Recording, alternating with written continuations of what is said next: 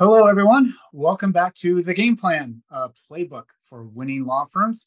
Scott Clayson here again, your co-host of our podcast. I want to welcome Joyce Bradford, my other host here. Joyce, welcome. Hope you're having a good day. I am. Scott, I think we had an agreement that I was always to be esteemed when you introduced me. No, I probably didn't say esteemed because, you know, that's like my trigger word, like, and I'll probably say segue as well, like a million times, but we won't do that. We're also joined today by Jason Goldfinger. Jason, hello. Good morning. Okay. There we go. Yeah. Jason is the VP of Sales at ProfitSolv. He is a part of our group here at the ProfitSolv level that, again, for those of you that are joining us for the first time, ProfitSolv owns some of the most popular legal practice management solutions out there in the market, names you're familiar with, like Tabs3, Rocket Matter, Cosmolex, TimeSolve, and a number of other companies that help professional service firms get the most out of their business with the tools that we provide.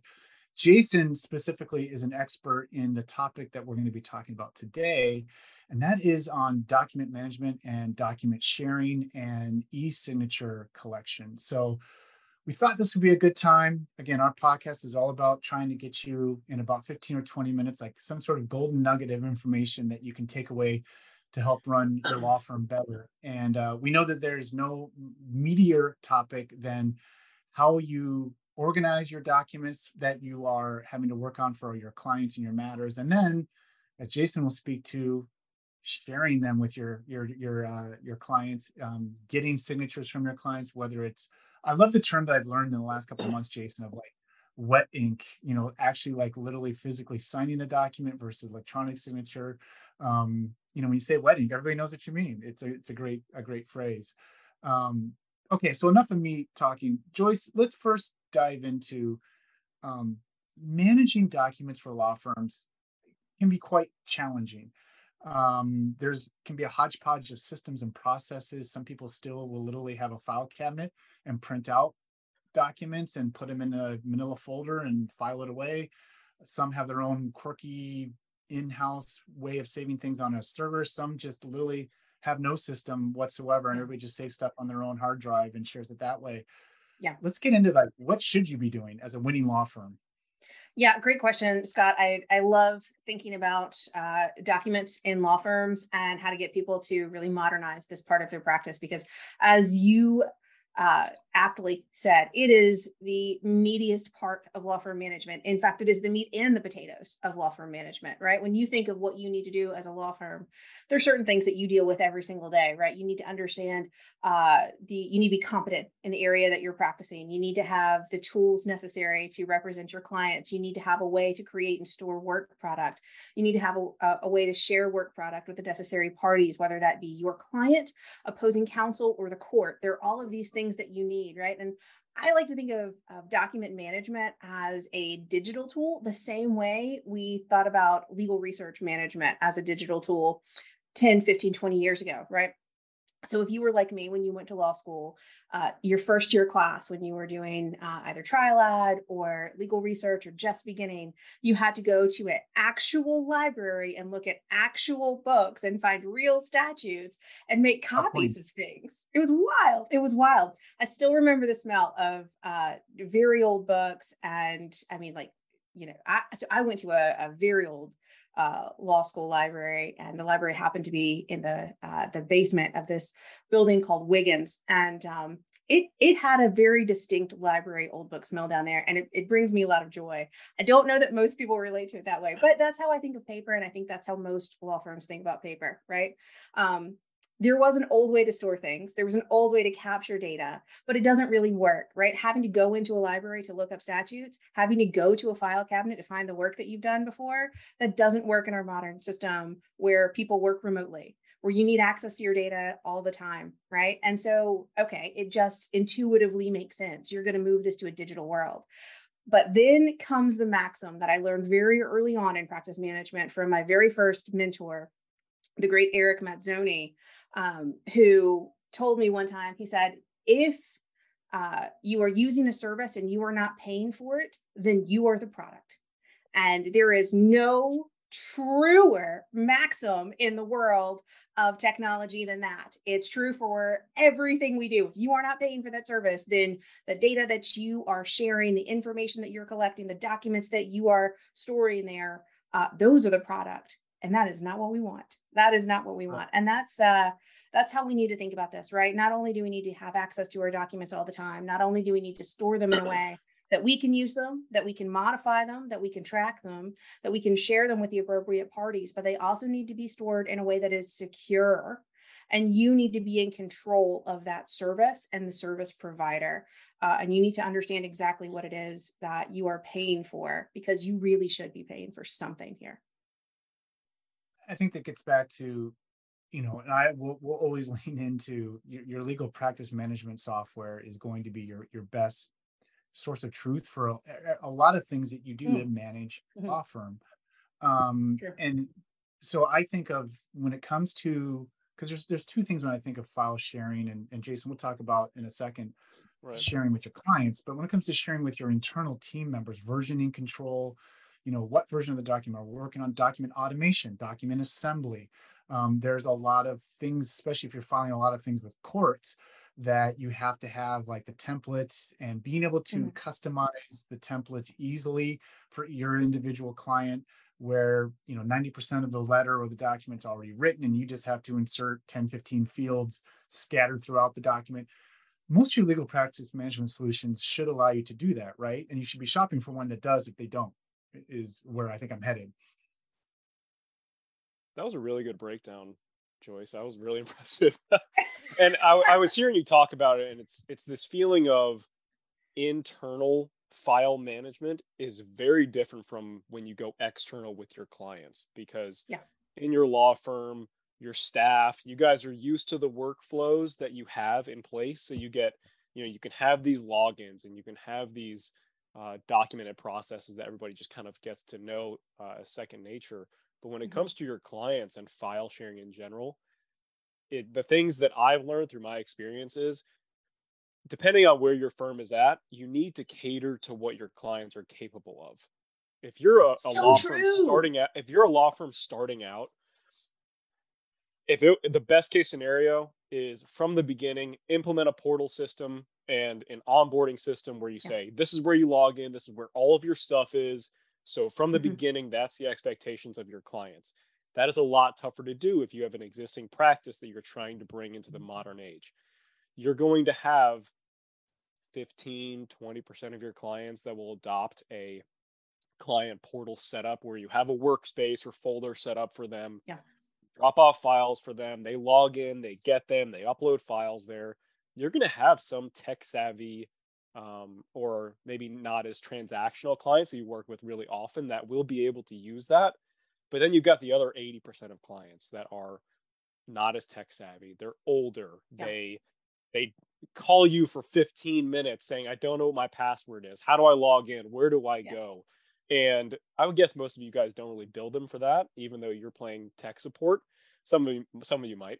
But we want to eliminate that. We want to cater to them. So it's really important to find systems that have both sides of that coin so that you can have a portal system for the tech savvy clients, but then also communicate with security through email or through text messaging. Some easy way for your clients that they don't have to call you and say, I don't know how to do this. And we're talking about real security here, 256-bit encryption. I'm sure a lot of you guys, you know, 15, 20 years ago, password protected PDFs were the standard, and that was okay back then. It was 128-bit encryption, but with that method, you're still sending full PDFs through public email servers, Outlook, Gmail, Yahoo.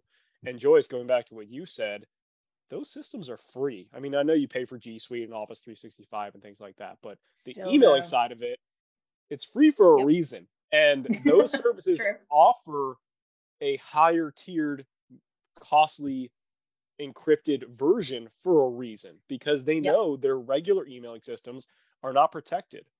Just so you guys understand how it works, whenever you're sending a file to a client, let's say Joyce is my client, and I've got a bank statement that I'm sending to her, for example.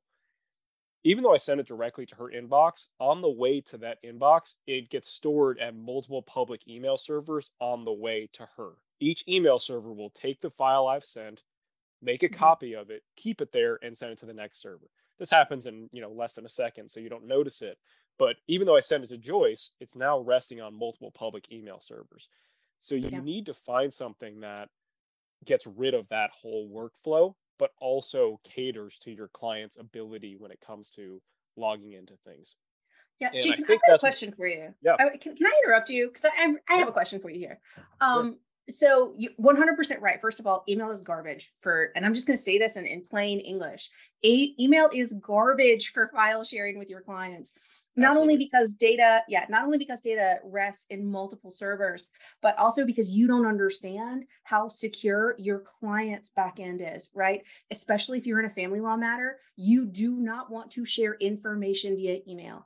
Anyone who has someone who gets email via a business address, who has family members who might access their device, you don't want to send any email or any document that way.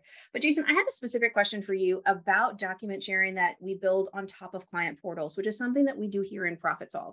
So if we eliminate the security risk and we're using just client portals, talk to me about the benefit of an added or additional file sharing tool like what you're the expert in every day, because that part, I think people think, oh, well, I've got the client portal, that's good enough. Talk to me about the next part that you're able to provide. So it comes back to this idea of a source of truth.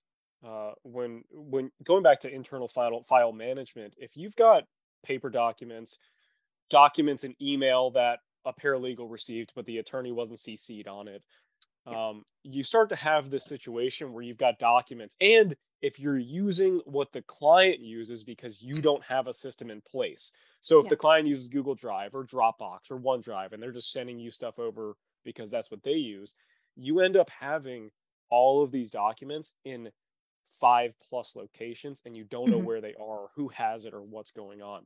So a client portal, the big benefit of it is having this source of truth where your firm can say, this is where the most updated information and file versioning is for our firm. This is where we know everything is. This is like a digital file cabinet, basically. So from that client portal, you can then request signatures for documents if you want to. If you guys haven't talking about wet ink, and some courts, they say, oh, we only accept wet ink, but a lot of those rules are changing. And you guys should ask your court or your filing system or whoever you're trying to submit documents to, if they accept electronic signature yet, because there's a ton of data points that on electronic signatures you just don't have on paper documents. And there's arguments for both, but electronic signatures have gotten very popular over the past 10 years, and especially with COVID. And from a portal type setup, you can right click, send out for signature, get it signed. It automatically gets uploaded back into that client's folder. So it eliminates a lot of these unbillable tasks of having to move files around and organize and just have it all in one place. Yeah. Does that answer your question? It does. One of the things that I've gotten here recently, and Scott, I'm just really taking over. I'm going to bounce this back over to you in a minute here. One of the things that I've gotten recently that I've had to explain to some folks is, okay, I've got the client portal. I get that. Why on earth do I need anything above the client portal? And so what I'd love for you, Jason, to talk to us about is the benefit of the a solution that goes beyond sharing with just clients, right? A place where you can store your documents, because whether I am receiving a tremendous amount of electronic discovery, or I need to send large files to someone else, huge files, and they're not a client of mine. I don't want to register them in my practice management system as a client. I don't want that. What I need is to be able to communicate with third parties, doctors' offices, chiropractors, opposing counsel, whoever it needs to be. Talk to me about how a file sharing system works with those folks and the limits of a client portal in those scenarios. Yeah. So a client portal, the way it operates is you have folders set up and you have logins associated with those folders so that when somebody logs in, the system knows, okay, they have access to these folders. But when you're on a case and you've got, an ancillary person that's involved, and you need to send them something, you don't want to add them to that same folder that has access to all those things that the client, right. They don't need to be privy to all that information. So that's where being able to share encrypted links to one file becomes really relevant. And at ProfitSolv, the way we do that is through a question and answer verification. So this makes it really easy. You can do a login as well, but just to make it easy, you can send a document out to this person and write a question and answer that only they would know the answer to. So just a quick verification for them to answer to make sure, okay, you're the right person, while also being using that encrypted link of the portal. So we're using the security of the portal, but the ease of use of encrypted links and email at the same time. So you kind of get the best of both worlds. It's a really easy way to send those one-off files when needed. Mm-hmm. You can also do the same thing on the receiving end. So the system we have allows you to request files from clients or from random other parties. They can send it to you completely secured without having to log in or without having to create an account. Everything is sent with 256-bit encryption. And Joyce, you mentioned really large files.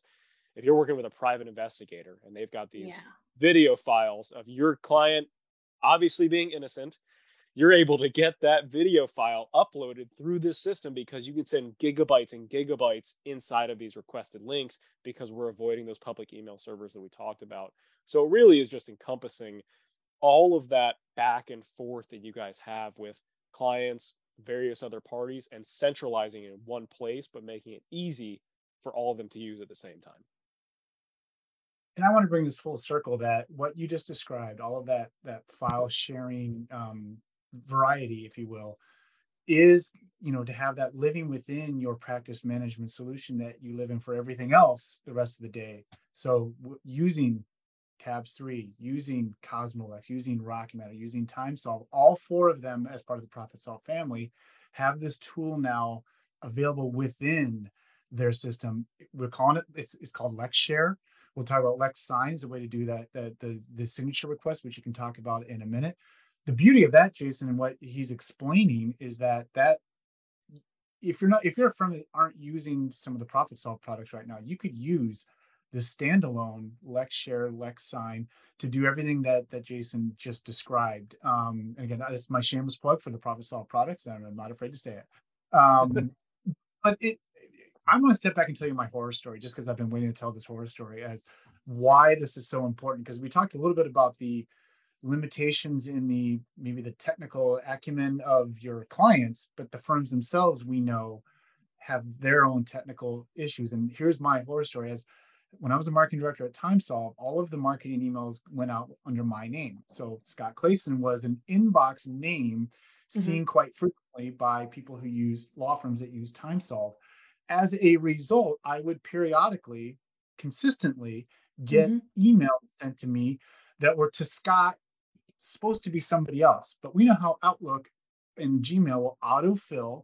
So if I'm an attorney, I start an email and I start typing Scott, and they're trying to send it to Scott Carlson, let's say, or Scott Olson or whoever, but they see my name comes up first and they're not paying attention. And so Scott Clayson is who is sending the email to.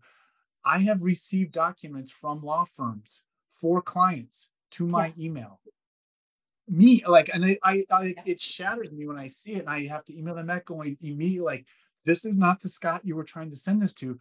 Point being, they were doing, Joyce, what you described, using just email to send documents. And not only is it the issues, the security issues you talked about, your own security of like, are you even sending it to the right person? Right? They're not. And I tell you what, Scott, this happens to me too, because I've got, I was on marketing emails for a long time here at ProfitSolv with one of our family of brands. And now I have 3 emails that just go to a single inbox. I get these things so frequently. I have a templated reply that I can just plug and play multiple times a week. I got mediation notes on Thursday afternoon. I should not receive mediation notes. Yeah. So it's real. It's real. And I think everyone here who's going to be listening to this podcast at some point in the future has probably accidentally sent something to the wrong person. I think everyone has done that. Whether it was confidential information or not. Scott, thank you so much for sharing that story. That makes it real for everyone, I hope. Yeah. So Jason, just want to wrap this up quickly here. You know, we talked about the file sharing part. We talked a little bit about signature requests and the challenges of that. Is there, you know, any part of that sort of category that we, that's important to touch on that we haven't talked about already versus, you know, we talked about wedding versus not, but just the idea of like requesting signatures on documents doesn't have to be a big hassle, I think is the takeaway here, right? When I first started selling electronic signature in 2014, it was something I had to convince people was worth doing. It was, hey, this is legal, I promise. And over time, people started accepting it, got more popular. And then COVID, it just exploded because people, it was a lot of how people weren't coming in person for some firms anymore. Right. Electronic signature is not some scary monster that's super difficult to do. The typical way that a lot of law firms have gotten signatures in the past is through print, scan, sign, fax type processes. You're going to have people come in, you're going to have clients come in person, but a lot of firms will say, oh no, we're all set, we don't do electronic signature. And then we ask, okay, what do you guys do? And they say, oh, we just send it as a PDF through email. And what they usually don't understand how annoying that is for their clients or how that's affecting their firm. Because if you send just a PDF over to a client to sign, they have to have a printer, a scanner, or a fax machine in order to get it back to you. And the whole thing is completely unsecured. Or they're going to print it out at their workplace where everything that's printed out of the main floor printer is monitored by an IT team. And their personal divorce paperwork is being printed out and they rush to the printer to make sure no one's looking at their stuff. Right. If they can do all of that and sign it and scan it and send it back to you unsecured, they can use electronic signature. And I promise you guys, if even though you're not using electronic signature with your clients, a lot of them are using it with their real estate agent or their accountant or their financial services provider, whatever it may be.